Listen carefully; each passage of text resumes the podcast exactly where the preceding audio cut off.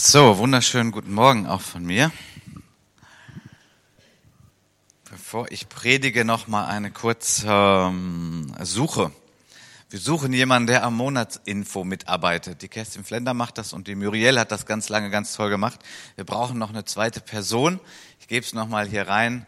Schaut mal in eure Herzen, ob Gott da spricht und sagt, ja, da würde ich gern mitarbeiten. Was heißt das? Da könnt ihr die Kerstin fragen oder Muriel oder mich, was das so bedeutet, ist ein wichtiger, toller Dienst hier in unserer Gemeinde. Gut, dann kommen wir zur Predigt. Es geht um den zweiten Teil. Letzte Woche haben wir uns beschäftigt mit einem Text aus dem zweiten Timotheusbrief. Da machen wir heute auch weiter. Und das Thema ist die Kraft des Wortes Gottes. Die Kraft des Wortes Gottes.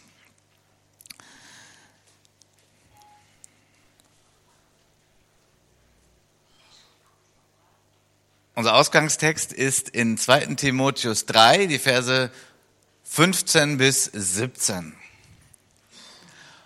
Und weil du von Kind auf die heiligen Schriften kennst, das schreibt ja der Paulus dem Timotheus, einem jungen Pastor, der zu dem Zeitpunkt in Ephesus Pastor ist.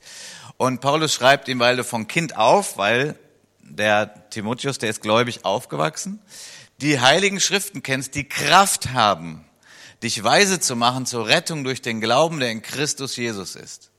Alle Schrift ist von Gott eingegeben und nützlich zur Lehre, zur Überführung, zur Zurechtweisung, zur Unterweisung in der Gerechtigkeit, damit der Mensch Gottes richtig sei, für jedes gute Werk ausgerüstet.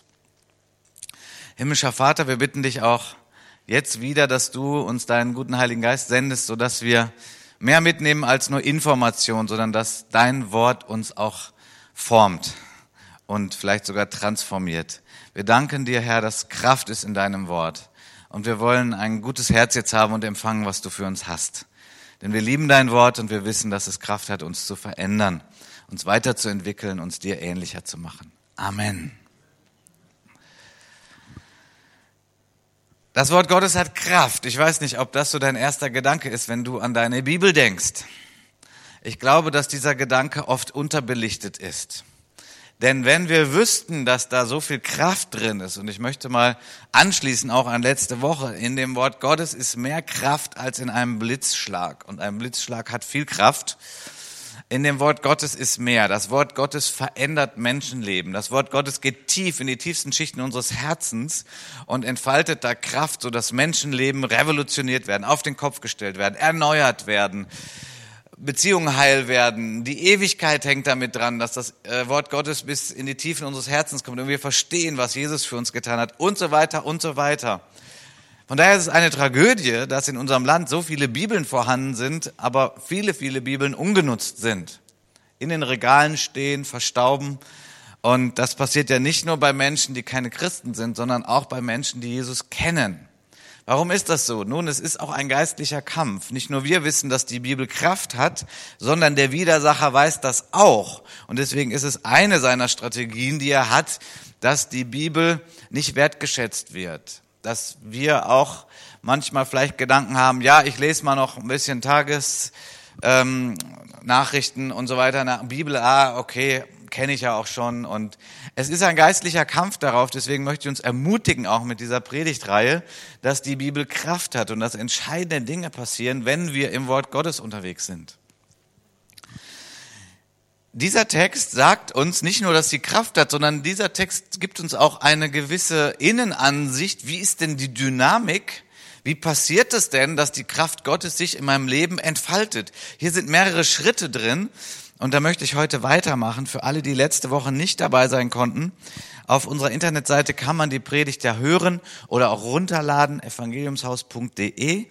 Da ist die immer relativ zeitnah ähm, nach dem Gottesdienst drauf. Also Teil 1 wiederhole ich jetzt nicht, kann man aber danach hören, um auch hier in dem ganzen Thema dabei zu sein. Ich habe letzte Woche auch erwähnt, Menschen wie Luther, wie Wesley, wie Finney haben erlebt, dass ihr Leben dramatisch verändert wurde durch das Wort Gottes, weil da Kraft drin ist. Es gibt so viele Beispiele. Ich traf vor nicht langer Zeit einen jungen Mann, oder beziehungsweise er war ein junger Mann und ich auch, 26 Jahre vorher. Da waren wir nämlich zusammen in Herten in einer Gemeinde, in der ich äh, Praktikum machte. Und als wir uns nach 26 Jahren wieder getroffen haben, die ganze Zeit gar nicht, habe ich ihn gefragt, ach, wieso bist du hier? Es war eine festliche Versammlung mit, mit Grußworten bei der Felberter Mission zum 100-jährigen Bestehen und er war auch dort. Ich war überrascht, dass er dort war, weil er nicht zu der Gemeinde gehört und von daher waren die geladenen Leute halt Pastoren aus anderen Gemeinden und er war auch dort. Ich sagte, Mensch, ist ja interessant, wieso bist du denn hier? Sagt er, ja, kannst du dich noch erinnern? eben 26 Jahre vorher hatten wir eine Predigt über Johannes 15 gehört von einem Lehrer von Wiedenest, als wir gemeinsam in Herten waren. Er sagte, diese Predigt ist so in mein Leben eingeschlagen, dass daraus wurde, dass ich dann mich habe ausbilden lassen zum Pastor. Gott hat mich damals berufen, dass ich Pastor werde, habe dann Theologie studiert und ich bin Pastor. Und ich war total überrascht und auch erfreut und dachte, wow, also damals wusste ich nicht, was wird aus ihm so werden. Es war eher so ein schüchterner Mitarbeiter in der Gemeinde und wunderbar. Das Wort Gottes ist reingeknallt in sein Leben und hat sein Leben verändert. Und davon gibt sicherlich viele Zeugnisse, sicherlich auch hier unter uns, wo du weißt, dein Leben wurde entscheidend verändert, weil das Wort Gottes in deinem Herz explodiert ist, wie ein Blitzschlag reingekommen ist.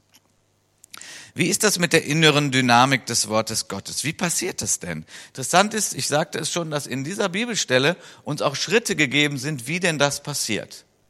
Hier nochmal ein kurzes Bild über Blitz und ein Symbol für Kraft. Wie passiert es? Nun, letzte Woche haben wir uns besonders mit diesem Punkt beschäftigt, Belehrung. Ja? Denn unser Bibeltext, ich sagte schon, hat so recht sperrige Begriffe.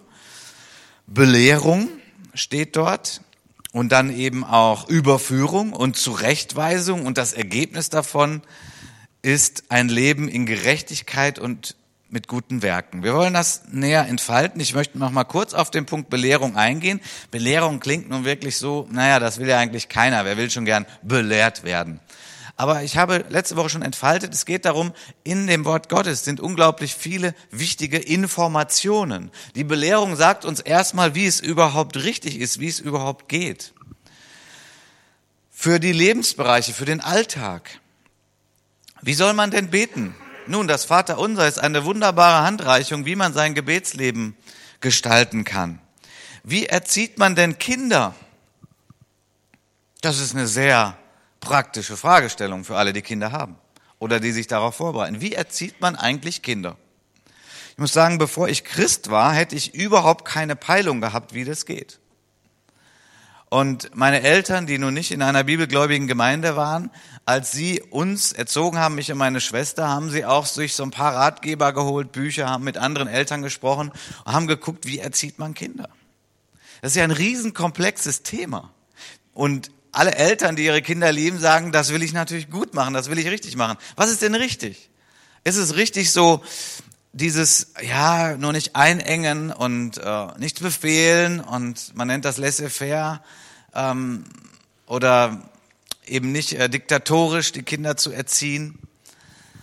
Anti-autoritär, das war zur Zeit meiner Eltern ein dickes Thema. Vielleicht auch eine Gegenbewegung zu viel zu strengem Erziehen mit Prügel und Druck und du musst und nur moralischer Zeigefinger und du bist so schlecht und du kannst nichts. Das sind ja mal so zwei ja, Extrempositionen. Und wie soll man denn nun seine Kinder richtig erziehen? Also ich finde, man kann da ganz schön hin und her schlingern und sich fragen, wie soll es denn nun richtig sein? Sagt denn die Bibel etwas dazu? Gibt es Belehrung, gibt es Informationen von dem Schöpfer? Zum Thema Kindererziehung. Ja, die gibt es, natürlich gibt es die. Und als dann meine Frau und ich äh, unsere ersten Kinder bekamen und schon davor haben wir natürlich in der Schrift geforscht. Haben wir doch gesagt, das ist doch die beste Quelle, um zu gucken, wie man Kinder erzieht. Weil alles andere sind doch irgendwie menschliche Gedanken. Ich sage nicht, dass die alle falsch und alle schlecht sind, aber für mich ist das kein guter Anker. Andere Menschen. Der beste Anker, wo ich den auswerfe und sage, hier habe ich einen sicheren Stand, hier habe ich eine Information, von dem Schöpfer von Familie. Wie hat er sich das denn gedacht? Und so haben wir natürlich auch da Belehrung empfangen. Wir haben sie gesucht, wir haben sie rausgegraben aus der Schrift. Ich möchte uns mal zu, äh, zu diesem Punkt nur zwei Bibelstellen nennen, die unglaublich hilfreich sind. In Epheser 6, Vers 4 heißt es, ihr Väter reizt eure Kinder nicht zum Zorn, sondern zieht sie auf in der Zucht und Ermahnung des Herrn.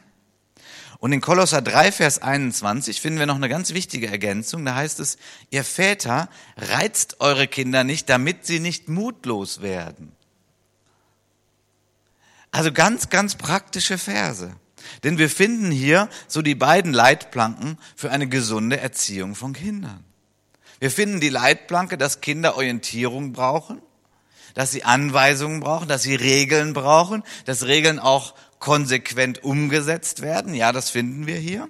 Aber wir finden auch die deutliche Leitplanke, übertreibt das nicht. Schaut auf das Herz eurer Kinder, empfindet mit ihnen mit. Sie sollen nicht mutlos werden. Das ist, eine wunderbare Ausrichtung, wenn man als ähm, Vater oder Mutter darüber nachdenkt, wenn man betet, wenn man sagt, Gott, zeig uns das, dann hat man doch eine, eine wunderbare Ausrichtung. Dass man, also uns war zum Beispiel immer wichtig, wir wollen nie das Herz unserer Kinder verlieren. Wir wollen nie das Herz unserer Kinder verlieren. Das bedeutet, nie zu streng zu sein. Ja? Denn wenn du zu streng bist, werden die Kinder mutlos, heißt es hier. Sie werden ganz klein. Sie können kein gesundes Selbstbewusstsein aufbauen. Sie denken nur schlecht von sich. Sie haben nur Angst. Das ist nicht richtig. Das ist nicht göttlich. Und wie viel Seelsorge ist später nötig, wenn Menschen so aufgewachsen sind? Aber es gibt auch das andere, dass Eltern eben nicht genug Präsenz zeigen bei ihren Kindern, dass sie nicht Regeln aufstellen. Uns ist klar geworden, und das ist ja nun eigentlich nicht schwer zu entdecken, Je kleiner ein Kind ist, desto weniger kann es sich selber Regeln geben und Grenzen setzen. Es ist ganz normal für ein Kind, dass es die Grenzen austestet und über die Grenzen hinaus will. Das Kind will das Leben entdecken. Das Kind hat da noch keine Erfahrung. Es ist also Aufgabe der Eltern, diesen Rahmen zu setzen. Es ist Aufgabe der Eltern, Nein zu sagen. Manchmal wünscht man sich ja, dass das Kind so vernünftig ist und das alles schon selber weiß. Das ist aber eine Illusion. So hat Gott das nun mal nicht gemacht. Das ist die Aufgabe der Eltern. Und je älter sie werden, desto mehr Freiraum muss man ihnen natürlich geben. Man will ja, dass sie mündig werden und nicht ewig sagen, äh, Mama, ich weiß jetzt nicht, wie soll ich das machen? Das ist bei vier Jahren wunderbar, aber bei 36 Jahren nicht mehr gut. So, das Wort Gottes gibt uns Information, gibt uns Belehrung für für alle praktischen Lebensbereiche. Ja, wie funktioniert Ehe? Wie funktioniert Gebetsleben? Wie soll ich mich am Arbeitsplatz verhalten? Wie soll ich mich als Chef äh, verhalten? Und, und, und. Ich möchte uns Hunger machen, dass wir in der Schrift forschen und da nachgraben, denn da haben wir Informationen von dem, der uns alle geschaffen hat. Nun, ist es so, wenn wir diese Belehrung empfangen, dann äh, passiert eins von zwei Dingen. Entweder wir erleben dadurch Bestätigung, sagen, ah, okay, so soll man mit Kindern umgehen. Oh, gut nochmal gelesen zu haben, so machen wir das ja auch. Du erlebst Bestätigung, du wirst ermutigt. Die andere Sache, die passieren kann, ist Überführung. Und da sind wir bei dem zweiten Schritt, was die Dynamik des der Kraft des Wortes Gottes ist. Und das ist Überführung. Wenn wir also feststellen, wir bekommen hier eine Information und wir stellen fest, oh, das mache ich ja ganz anders, dann ist die wunderbare Gelegenheit, dass Überführung in unserem Herzen einsetzt. Ich sage das mal bewusst so, die wunderbare Gelegenheit, das muss man deutlich betonen, denn Überführung fühlt sich im Regelfall nicht gut an. Hört, fühlt sich nicht gut an. Also bei mir auf jeden Fall nicht. Ich liebe Bestätigung und wenn ich merke, das habe ich falsch gemacht, das fällt mir schwer. Das fühlt sich nicht gut an. Wieso habe ich das falsch gemacht? Wieso muss das anders sein? Und dann vielleicht noch so ein Versagensgefühl, wenn man dann sieht, oh Mist, das habe ich wirklich falsch gemacht. Also das sind sehr ungute Gefühle. Das sind schwere Gefühle. Und man möchte denen am liebsten ja ausweichen. Man möchte am liebsten so durchs Leben so, du bist gut, du machst alles richtig. Stimmt aber leider nicht. Ich behaupte, niemand in diesem Raum ist so unterwegs. Jeder braucht Überführung. Jeder braucht Korrektur, so können wir es auch nennen. Jeder wird feststellen, oh, das ist nicht gut, wie ich das mache. Die große Frage ist, ob die Kraft des Wortes Gottes sich dann erfüllen darf in unserem Leben. Denn an der Stelle kommt entweder die Kraft des Wortes Gottes oder wir blockieren das. An der Stelle, wenn wir meinen, nein, nein, ich bin doch immer richtig und ich bin immer gut, dann hört die Kraft des Wortes Gottes auf. Sie stoppt einfach, weil Gott uns nicht zwingt. Die Kraft entlädt sich in uns zur Lebensveränderung, wenn wir die Überführung zulassen. Überführung. Ich sagte ja letzte Woche schon, weil ich das Beispiel so anschaulich finde, möchte ich es nochmal kurz erwähnen. Gutes Beispiel für Überführung. Du bist mit deinem Auto unterwegs und du telefonierst beim Autofahren, natürlich mit amtlicher Freisprechanlage. Das Gespräch ist so intensiv, dass dir etwas passiert, wo du dachtest, das wird mir ja nie passieren. Du biegst nämlich auf die Autobahn ein, allerdings nimmst du die Abfahrt. So wirst du zum Geisterfahrer und ähm, fährst fröhlich weiter. Du hörst eine Meldung im Autoradio. Auf der A44 zwischen Willig und Lang kommt ihnen ein Fahrzeug entgegen. Fahren sie äußerst rechts. Du denkst, ein Geisterfahrer? Das sind bestimmt zehn. Der Schreck fährt dir in die Glieder und du erlebst Überführung. Das ist Überführung. Denn du stellst fest, ich bin der Geisterfahrer. Oh, Du fährst an die linke Seite auf den Randstreifen, nichts ist passiert, du bist heil, das Auto ist heil, die anderen Autofahrer sind heil. Du sagst, wenn du Christ bist, Halleluja, preis dem Herrn. Das ist Überführung. Meistens wissen wir nicht, dass wir falsch unterwegs sind. Ich meine, wenn wir es deutlich wüssten, würden wir es ja normalerweise nicht tun. Auf einmal stellen wir fest, die Reise meines Lebens ist in der falschen Richtung unterwegs oder in diesem Aspekt lebe ich nicht so, wie Gottes Wort es sagt. Aber der Heilige Geist macht es lebendig und dann wirst du überführt und von daher ist doch Überführung gut. Amen. Es ist gut, überführt zu werden. Ich weiß genau, wie ich vor, vor einigen Jahren ein sehr hartes Herz entwickelt hatte. Ich war um, ziemlich pharisäisch unterwegs. Und ich habe andere Christen massiv kritisiert. Weil sie auch in bestimmten Bereichen nicht unterwegs war, wo mir klar war, das sagt aber Gottes Wort. Und das ist auch für sie wichtig und sie versperren sich da. Und in einer stillen Zeit sprach Gott zu mir, dass er gütig ist gegen die Undankbaren, gegen die Bösen, also diese Bibelstelle, die ihr wahrscheinlich kennt. Und ich habe gemerkt, mein Herz war so verurteilend und so richtend gegenüber anderen Christen. Und ich spürte, boah, Gott ist immer mir gegenüber gütig gewesen und ich bin so hart gegen sie. Aber Gott ist gütig. Auch gegenüber den Undankbaren. Und da schlug der Blitz in mir ein und das hat mich radikal verändert und meine Einstellung zu diesen Menschen total verändert. Ja, sie hatten Fehler. Es waren wirklich Dinge, die nicht richtig sind in ihrem Christenleben. Aber ich hatte doch nicht das Recht, sie zu verurteilen, mich als Gott aufzuspielen. Ihre Undankbarkeit zum Anlass zu nehmen, dass ich sie nun verurteile, weil ich ja der sehr dankbare und geistliche Mensch bin. Ich bin froh, dass Gott mich überführt hat in dieser stillen Zeit. Weil mit so einer Haltung blockiert man ja alles in der Nachfolge. Aber oft merken wir es nicht. Wir brauchen die Kraft des Wortes Gottes. Wir brauchen die, den Heiligen Geist, der zu unserem Herzen spricht und der uns Überführung schenkt. Ich habe auch lange nicht geglaubt, dass man sich selbst betrügen kann. Ich weiß nicht, was du darüber denkst. Kann man sich selber betrügen? Ja, kann man leider. Man kann völlig falsche Sicht der Dinge haben, auch von sich selbst. Das ist ganz schön bitter und das ist eine harte Erkenntnis. Gottes Wort sagt, niemand betrüge sich selbst. Das ist eine Aufforderung, die macht ja nur Sinn, weil es ja möglich ist. Ich möchte an dieser Stelle König David nochmal erwähnen und seine so massive Sünde, als er eine andere Frau begehrte und in diesem Zusammenhang nicht nur Ehebruch beginnen, sondern auch noch den Mann tötete, mittelbar, den Ehemann. Wir kennen die Geschichte oder viele von uns kennen sie. Bathseba, Wenn wir das so lesen, dann denken wir, das kann gar nicht sein. Das war doch ein geistlicher Mann. Hat Gott gedient, der hat so viel neu aufgebaut. Er hatte ein Herz für Gott, aber er war in einer Phase, wo der Heilige Geist nicht an ihm wirkte. Er war in einer Phase irgendwie entfernt von Gott.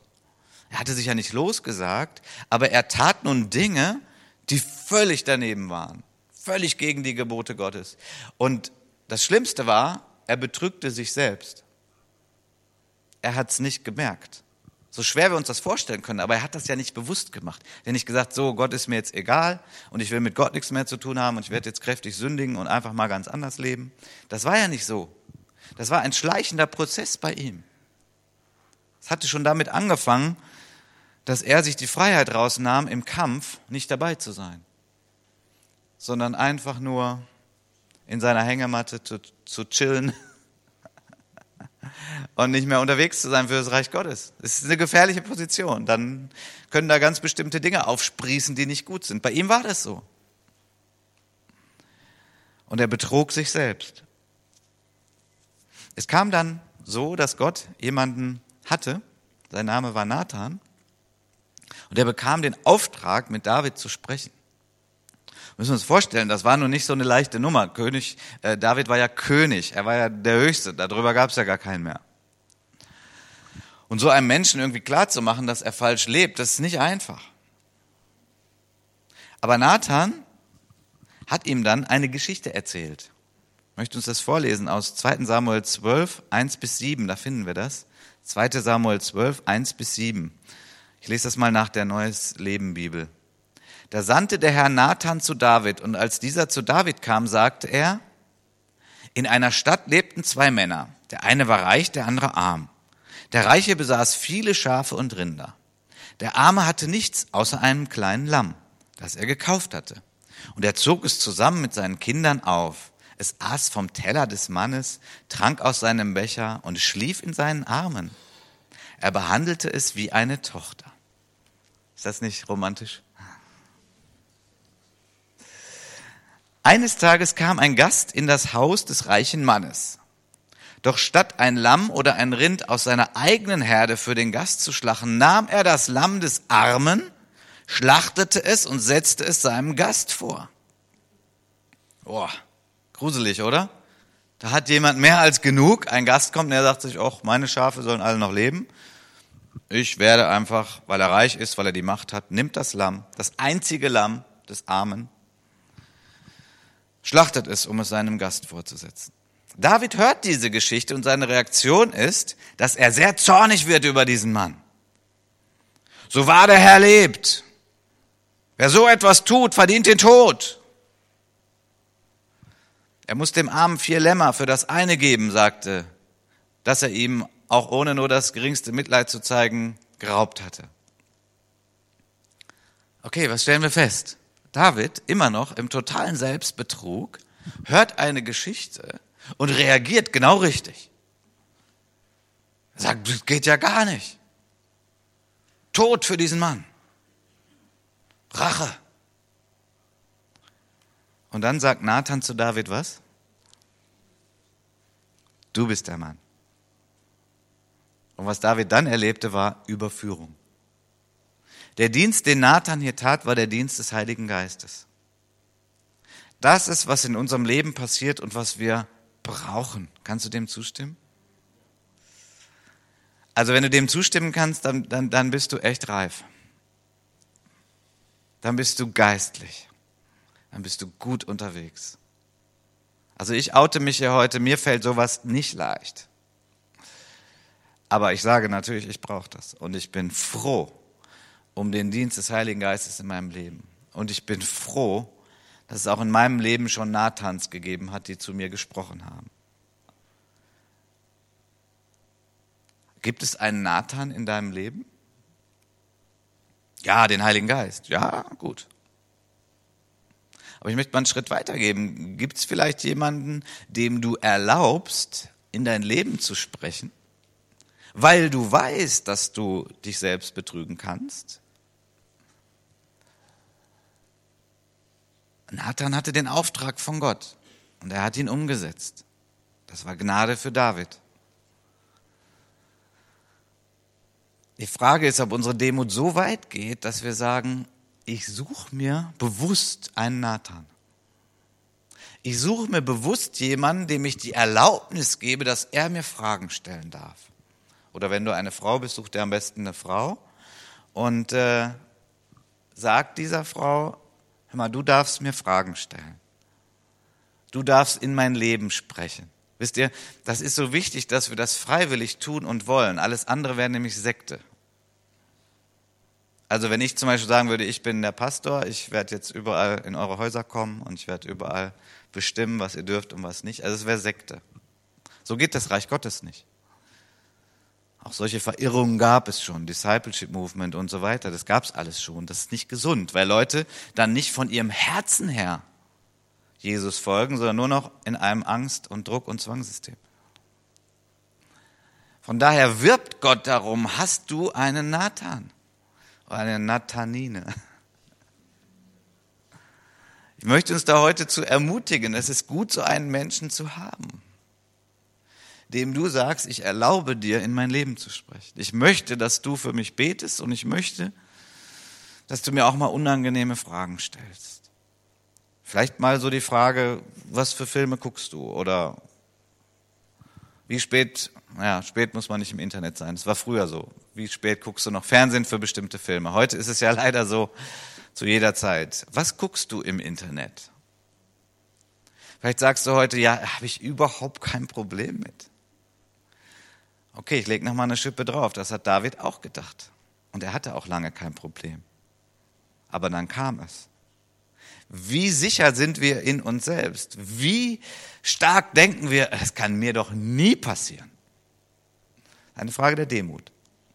ich möchte uns ermutigen, Menschen zu haben, denen wir erlauben, in unser Leben zu sprechen, damit Überführung geschieht.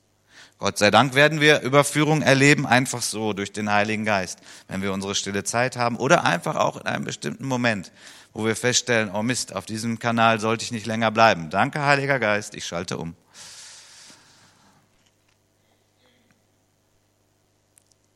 Wobei es nicht nur die Sünde der Unreinheit gibt, es gibt auch die Sünde der Habgier, es gibt die Sünde des Stolzes. Wenn wir Menschen haben und wenn wir freiwillig sagen, okay, komm, du darfst mir Fragen stellen, ich, ich, ich mache mein Herz offen vor dir, es geht mir gerade so und so, dann haben wir eine große Sicherheit und dann erleben wir Überführung, damit wir auf dem gesunden Weg bleiben, auf dem geraden Weg bleiben. Wir wünschen uns doch alle, dass unser Leben gelingt, oder? Was ist die Garantie? Ja, weil ich so stark bin. Die Garantie ist Gott und wenn wir bereit sind, in seinen Wegen zu gehen. König David hat einen hohen Preis bezahlt, auch für seine Sünde. Aber er hat nicht die Salbung verloren. Er hat nicht sein Amt verloren. Er hat nicht die Gegenwart Gottes verloren, weil er Buße tat. Das ist das Großartige. Und das ist, warum Gott sagte, das ist ein Mann nach meinem Herzen. Wie kann Gott sagen, ein Mann nach meinem Herzen, der einen anderen umbringt und eine Ehe bricht? Wie kann Gott das sagen? Ja, Gott weiß, andere gibt's gar nicht. Nun, wir sündigen alle hoffentlich nicht so heftig, aber andere Menschen gibt's gar nicht als fehlerhafte, sündige Menschen. Wenn er also Menschen nach seinem Herzen sucht, dann hat das besonders damit zu tun, dass es Menschen sind, die sagen, Herr, korrigiere mich, Herr, überführe mich. Lass mich in diesen Wegen gehen. Das war das, was Gott geliebt hat an David, dass er korrekturfähig war, dass er das zugelassen hat, dass er nicht den Nathan auch noch abgeschlachtet hat. Oh, was willst du denn? Ich bin der König. Was für eine Frechheit. Hinfort. Wäre, glaube ich, eine übliche Reaktion damals gewesen, so von König zu Untertan. Aber hier war das Herz, das Gott gefallen hat. Überführung. Und David hat es zugelassen.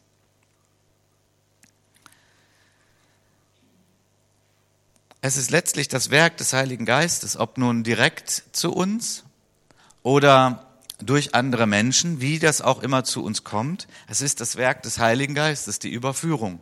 In Johannes 16, 8 bis 11 heißt es, und wenn er gekommen ist, das ist der Heilige Geist, der auf diese Erde gekommen ist, als Jesus in den Himmel fuhr und an Pfingsten kam der Heilige Geist. Seitdem ist er hier und möchte uns dienen und uns helfen.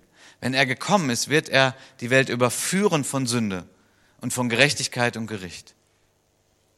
Der Heilige Geist überführt. Er überführt zum allerersten Mal in unserem Leben, damit wir Jesus erkennen.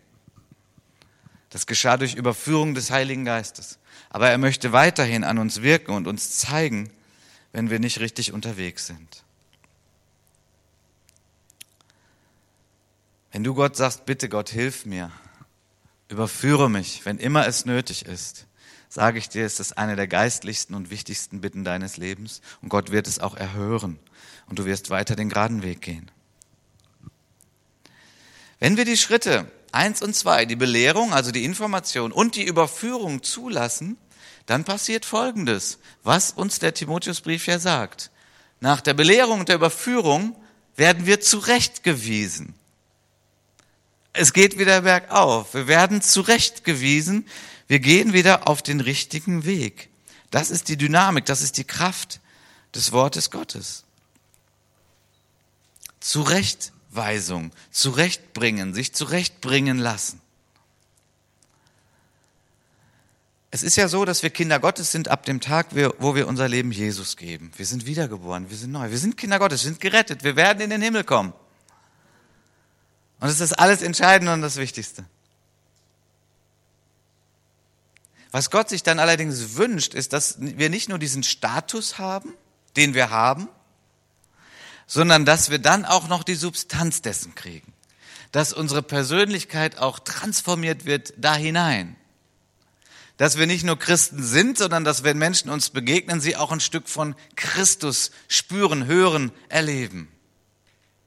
Die Umwandlung unserer Persönlichkeit. Der neue Mensch, zu dem wir berufen sind. Wie passiert das denn? Nun, es wäre so toll, wenn am Tag der Bekehrung, Wiedergeburt, das auf einen Schlag so wäre. Wäre das toll. Aber Gott hat es nicht so eingesetzt. Wir sind auf dem Weg. Da, wo wir Jesus angenommen haben, wo wir ihm folgen, wo wir gesagt haben, du bist mein Herr, wirkt der Heilige Geist an uns und möchte uns diese, die Substanz Jesu quasi geben. Also, dass wir dann auch wirklich so sind und nicht nur so heißen. Wir haben alle, ich sag mal, adeliges Blut durch die Bekehrung und Wiedergeburt. Wir sind Kinder des Allerhöchsten, geadelt von Gott. Aber auch bei adeligen Menschen ist es so, dass obwohl sie adelig sind, sie nicht immer wie Adelige sich benehmen. Das müssen die lernen. Hoffentlich lernen sie es, sonst sind sie sehr schlechte Vorbilder und führen dazu, dass man diesen ganzen Adelsstand nur noch verhöhnt.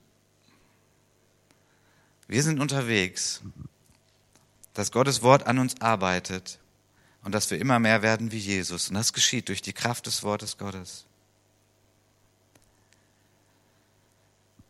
Im Psalm 37 heißt es, das ist eine sehr schöne,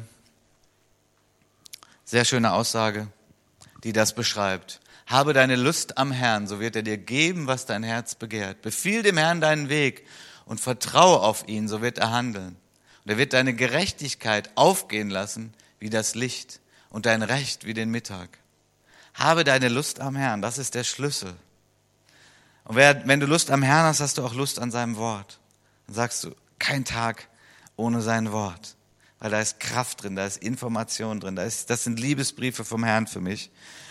Und dann wirst du erleben, dass der Herr deinen Weg begleitet und dass er dich führt.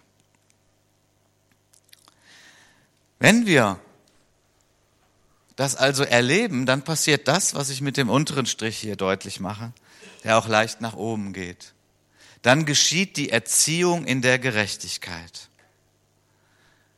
Pädagogik. Hier steht das Wort Pädagogik. Was ist Gerechtigkeit? Man kann es auch übersetzen mit Rechtschaffenheit. An dieser Stelle bedeutet es, wir werden immer mehr wie Jesus. Wir leben wie Menschen, die rechtschaffen sind in den Augen Gottes. Wir werden geprägt und erzogen und geformt von Gott durch die Kraft seines Wortes. Und das ist der Prozess, der dann allmählich sich so entwickelt, weil wir Belehrung, Überführung und Zurechtweisung annehmen.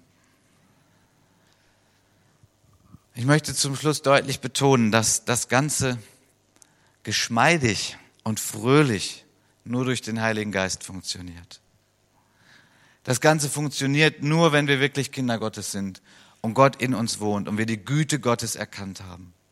Wenn das fehlt, dann haben wir nur den moralischen Zeigefinger. Wenn das fehlt, dann prägen wir Menschen in Gesetzlichkeit.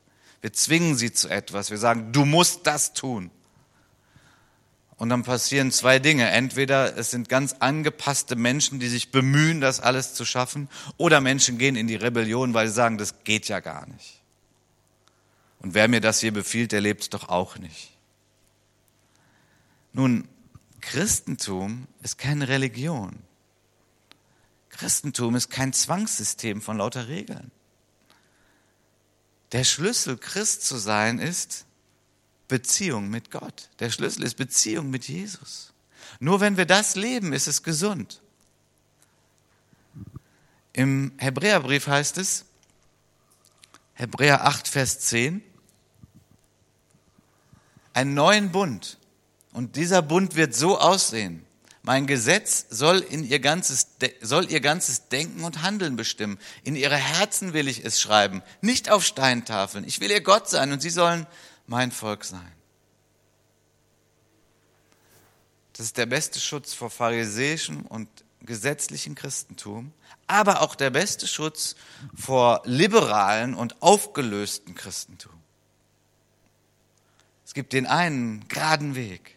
Der gerade Weg ist der Heilige Geist in uns. Das ist der neue Bund. Und das Gesetz Gottes, wir können auch sagen, die Weisungen Gottes, die verändern unser Denken und dann auch unser Handeln. Warum? Weil es in unsere Herzen geschrieben ist und nicht auf Steintafeln. Was ist mit den Steintafeln wohl gemeint? Die zehn Gebote, Christa, genau. Die Steintafeln sind die zehn Gebote.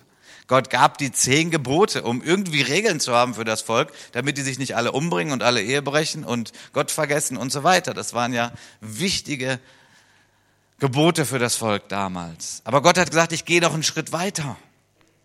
Ich halte euch nicht diese kalten Steintafeln entgegen, wo immer draufsteht, du musst, du musst, du musst und du darfst nicht und du darfst nicht, darfst nicht, sondern ich sende meinen Heiligen Geist in dein Herz.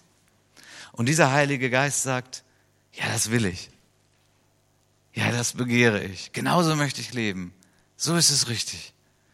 Und so ist es diese innere Veränderung in unserem Herzen, dass wir sagen, ich will keine andere Frau, ich will keine Ehe brechen. Und Jesus hat gesagt, schon wenn ich eine andere Frau anschaue, um sie zu begehren, dann sollte ich da mal sofort aufhören. Ja, das will ich, weil der Heilige Geist in mir ist und weil er sagt, so ist es gut, so ist es gesund, so wirst du dauerhaft eine gesunde Ehe führen. Und das kannst du wiederum jetzt anwenden auf alle Bereiche. Gott möchte, dass wir verwandelt werden durch die Kraft seines Wortes. Ich möchte uns ermutigen, dass wir immer wieder Hunger nach seinem Wort haben. Und auch darum dürfen wir Gott bitten, dass er uns prägt durch sein Wort.